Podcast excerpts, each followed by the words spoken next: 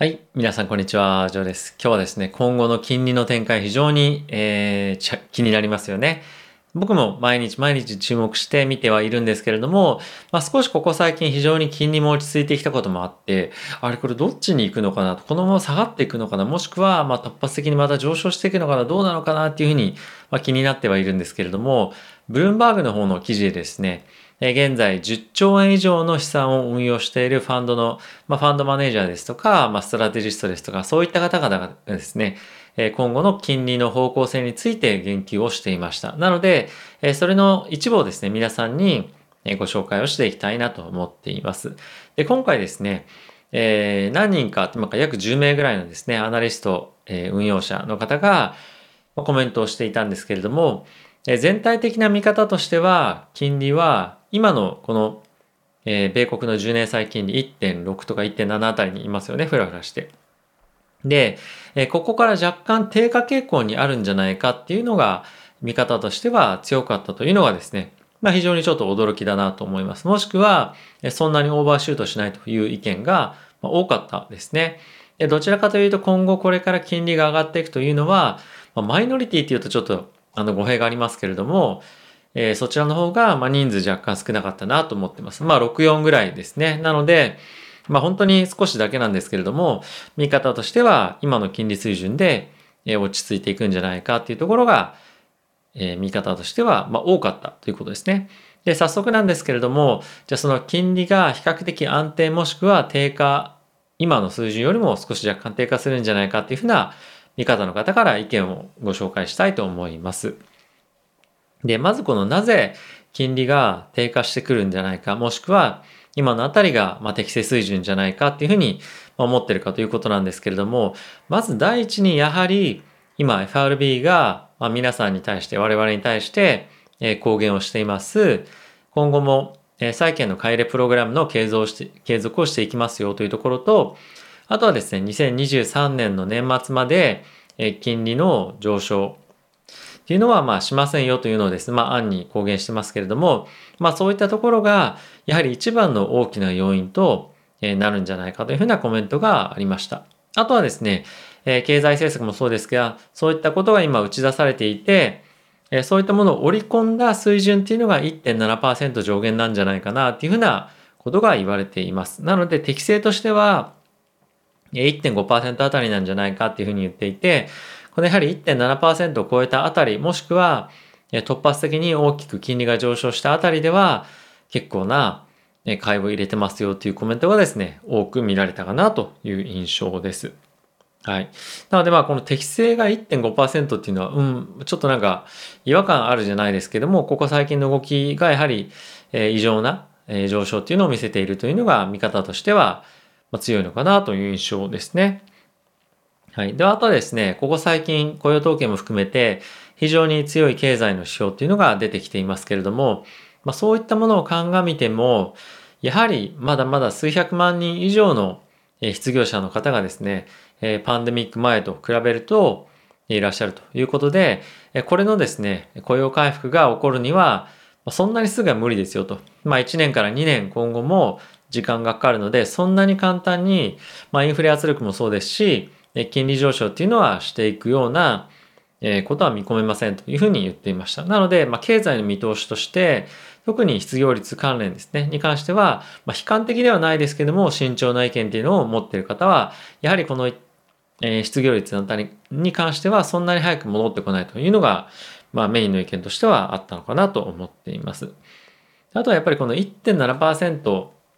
の水準に関しての言及がやっぱり非常に多かったのが、まあ、印象的なのと、まあ、あとはですね、30年債の金利っていうのを見てる方もいらっしゃいまして、ここはですね、やはり2.5%、もうこれはすでに今達成してますけれども、まあ、このあたりがいいところなんじゃないかっていうふうに言っています。なので、そんなに簡単にインフレなんて起こらないよ。で、今の水準2.5%、30年であれば。で、10年債であれば、1.5から1.7%、このあたりがもう適正水準なんじゃないかっていうふうに言っています。で、ここからしばらくは金利上昇しないというのが、ま、見方ですね。うん、そうかなというふうに、なんていうんですかね、あの、思いますけれども、ただ、まあ、僕としても、えーここ、まあ、10年、10年ちょっとアメリカの中央銀行 FRB がインフレを起こそう起こそうって頑張ってきたにもかかわらず2%のえ物価上昇っていうのをしたのがほとんどなかったんですよね。まあ、そういったことを考えると、まあ、いかにインフレを起こすことが難しいかっていうのは、まあ、実際にえここ十数年で実証されてはいるので、えこれだけ大規模なえ財政支出ですとか、まあ、経済政策をやったからといって、じゃあ本当に起こるかどうかって言われると、まあ、そこはまあ、非常にあの疑問というか、そんなに簡単には起きないかなっていうのが印象としては僕個人でも、えー、あります。ただし、え、インフレに必ずしたいのはそのハイパーインフレにとかっていう意味ではなくて、やはり適正な水準2%を超えたインフレっていうのはアメリカとしても維持したいというのは非常に多分強く思ってはいるはずなので、もし思った以上に物価が上がってこなければ、もうどんな手を使ってでも上げてやろうというふうには思ってくると思うので、そのあたりはですね、どういうふうな展開になるかっていうのは、注目していくべきかなと思っています。うんうん。そうですね。あとは何かあるかな？やっぱあとはですね、そう、コロナ収束後に経済の加速っていうのは、まあしてくるでしょうと。で、それに関しては、当然そうだと思うんですが、まあ、失業率を劇的に改善するような影響っていうのはないんじゃないかっていうところとま、あとはですね、金利に対してそこまで影響はないんじゃないかっていうふうなことを言ってます。これはどういうことかというと、先ほども、え、言ったように物価の上昇っていうのがそこまで見込めないんじゃないかっていうことですね。なので、いかにインフレを起こすのは難しいかっていうところが、やはり結構懸念点というふうにはなっているのかなと、え、思いますね。あとはもし金利が急激に上昇してきた場合、FRB としては何か対処法を取るんじゃないか。まあこれどういった水準かっていうのは明記してなかったんですが、ま、おそらく2%ぐらいの水準を超えてきそうになった場合には FRB として対策をしっかり取るんじゃないかっていうのが意見としてはありました。でここからですね、逆の見方、金利が上昇していくんじゃないかっていう方々の意見を見ていきたいと思います。で、早速なんですけれども、非常に多かったのが、今年中に2%の金利水準っていうのを達成するっていうのは、まあ、かなり硬いんじゃないかっていうふうなことを言ってる方々が多かったです。もしくは、他の方、結構その、なんていうんですかね、金利上昇に強気な方たちは、今後数週間、この夏までの間に2%っていうところを達成するんじゃないかって言っていた方も、この、えー、方々の中で半分ぐらいはいました。この方々っていうのは、金利上昇を歌ってる人たちの中で、まあ、半分、まあ、4人しかいないので、その中の2人ってことなんですが、まあ、今後数週間の間に上昇していくんじゃないかっていうふうに言っていて、2022年にはアメリカの10年債の金利は3%に達するんじゃないかっていう意見も中には見られました。なので彼らとしてはインフレがしっかりと起こっていきますよというのが見方としてはあるということですね。なのでこのインフレに対しての見通しっていうのは、まあ、当然なんですけども真逆でかなり楽観視してるかなと思っています。ただしちょっとこれ思ったのは今後数ヶ月でいくっていうのはここ最近のやはり金利上昇のモメンタムが続くというふうに見てるということではあると僕は思うので、えこういった一旦金利が落ち着いた時期がもう少ししばらく続いたようであれば、えこの金利上昇っていうのはそんなに早く達成は難しいかなと個人的には、え思っています。なのでもう少し時間をかけて、えー、ワクチンの接種が進んでそこでどれだけ経済が活発するのか活発化するのかっていうのは、まあ、一つ注目かなと思ってます。あとはですね、まあ、この夏以降のタイミングで、えー、物価っていうのが昨年比という意味では、え、一旦大きな上昇をするというのが見込まれているのでそのあたりに、えー、マーケットはですね金利としてどういうふうに反応してくるかっていうのは注目なポイントかなと思ってますね。えこういったものを一時的な物価の上昇というふうにマーケットが見るのであれば、え金利はそこまで上昇しないと思いますけれども、まこの金利、物価の上昇がえしっかりと継続的に維持されるというふうな見方をされれば、ま金利もある程度大きく引っ張られるんじゃないかなとは思ってます。もちろん全く反応しないということは正直ないかなとは思うので、どれぐらいその金利上昇に対して力強く反応してくるのか、もしくは、反応したとしてもそれがどれだけ維持できるかっていうのは、今後のインフレに対しての見通し次第かなと思っています。あとはですね、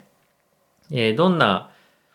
指標を見てるかっていうので興味深いものがあったんですけれども、銅の価格割る金の価格で、え、こういった、まあ、レシオっていうんですか、あの割合が、相関が非常に金利と強いので、このあたりをですね、非常にしっかりと見てますって言ってる方もいらっしゃいました。ちょっと僕今これ見てないので、え、どういった推移をしてるかっていうのは正直今今見えてないんですけれども、え、こういった数字を金利の、え動向と非常に相関強いので見てますよという方もいらっしゃるということですね。はい。で、あとはなんですけれども、えこれやはり、ま、当然かもしれませんが、え経済のしっかりとした回復が、えこの、えー、なんですか、物価上昇に対して大きく影響を与えるんじゃないか。そして、それが最終的に金利の上昇に影響を与えるんじゃないかというふうに言ってる方もいらっしゃると。でやはりですね、今後数ヶ月で、この夏近辺で、え、かなり GDP も含めて戻ってくるので、えー、こういったところが物価上昇に影響を与えて金利上昇っていうところのシナリオを歌ってる人が、まあ、かなりこの4人の中で3人ぐらいはいたのかなと思ってます。なので、まあ、経済成長イコールインフレですよ。インフレイコール、えー、金利の上昇ですよって言ってることですね。で、まあそう考えると、えっと、経済がここ10年とかのタイミングで、えー、伸びてきたタイミングでもそんなに物価って上昇しなかったんですよね。さっきも言った通り。なので、この見方ってどうかなでもそう考えると金利ってそんなに簡単にはやっぱ上がらないのかなっていうのはちょっと正直思いました。僕としても今年1年間かけて2%ぐらいまではいくんじゃないかなとは思うんですが、10年債の金利っていう意味ですね。えー、ただし、そんなにもう数ヶ月で2%超えていきますよとか、そういうのはちょっと正直本当かなっていう方が僕はあのーイメージ持ってます。うん、やはり今後時間かけてしっかりと、えーまあ、雇用とかっていうのも回復していくのを見たいですしおそらく雇用統計の大きな改善っていうのも夏を境にですね、えー、止まってしまう時もあると思うんですよね。これ逆にネガティブにいくかどうかっていうのはあまあ、あんまり想定はしてないんですけれども、今非常に異常な上昇しているので、まあ、そういったところは鈍化してくると、大きく鈍化してくると思っています。はい。あとはですね、そのハイパーインフレまでとはいかないんですけれども、現在非常に FRB がですね、資金を潤沢に市中にというか市場に流していることもあって、かなりインフレのスピードが早く上がってくるんじゃないかっていうのを懸念している人もいましたね。まあ、ただしこれもあまりちょっと正直どうかな、なんでそうなるんだろうっていうのがやっぱあって、これまでもやってきたのに、インフレ上がんなかったのに、今回はなんでそう思うんだろうっていうのが、まあ僕はやっぱり疑問なところですね。なのでまあ今話してて思ったんですけど、僕はどっちかというと、金利は、まあここ、今年通して2%っていうところは見てはいるものの、そんなに急激に、えー、上昇していかないと思っているのと、あとはですね、この2%っていうのを、えー、まあ、例えば達成したとしても急激にその後どんどんどんどん順調にバンバンバンって上がっていくとは、まあ、思ってないと。でかつインフレはそんなに簡単に起こらないと思うので、えー、緩やかな上昇にとどまるんじゃないかなとは、まあ、今話してて思った思ったっていうのが あの意見ですね。はい。そうですね。まあこういったところがメインの、えー、意見になってますかね。なので、まあ今あの、申し上げた通り、金利の上昇に関しては、どちらかというと、そんなに急激に上がらない、もしくは今の水準とか、まあそういった見方のが多いと。まあ、もしくは1.5%あたりがまあ適正なんじゃないかっていうような意見ですね。で金利上昇を言った歌ってる人たち、言ってる人たちに関しては、もう経済回復があるイコールインフレ、インフレイコール、えー、なんだ？利上げじゃなくて、まあ、金利上昇っていうところですね。でもやっぱこれを見てみると、まあ、聞いてみると、まあ、ちょっと説得力に欠けるなと思いつつも、まあ、客観的に見てみると、えー、この金利が低い水準にいるっていうのも、まあ、同じようにもしかすると、えー、説得力に欠けるのかもしれないんですが過去の歴史的な物価の推移とか金利の推移を見てみるとやっぱりそんなに簡単に金利とか、まあ、特に物価で反転できないと思うんですよね。なので、やっぱしばらく時間がかかるというのが、まあ、正直なところだと思いますし、あとはやっぱり経済の回復に関しては、特に失業率というか、まあ、失業者ですね。この失業者の数が減ってくるっていうのは、一定程度時間がかかると思ってます。で、やはりまあ背景にあるのは、えー、そもそも世界経済としてやっぱ戻ってこれるかどうかっていうのは僕は一つ心配なんですよね。アメリカに関してはもうワクチンもしっかりあるので、えー、無理やりにというふうに言ったらおかしいですが、まあ、経済可能な限り活発化させていくとは、えー、思っています。ただし、これやっぱり世界各国でワクチンが進んだりとか、感染の抑制っていうのが行われてこなければ、例えばなんですけども、海外の GDP がまあしっかり伸びてこなければ、アメリカに対しても経済的な恩恵っていうのはやはり受けられ受けられないと思いますし、また当然、アメリカに対して人が来る、旅行者が来るっていうところもないと。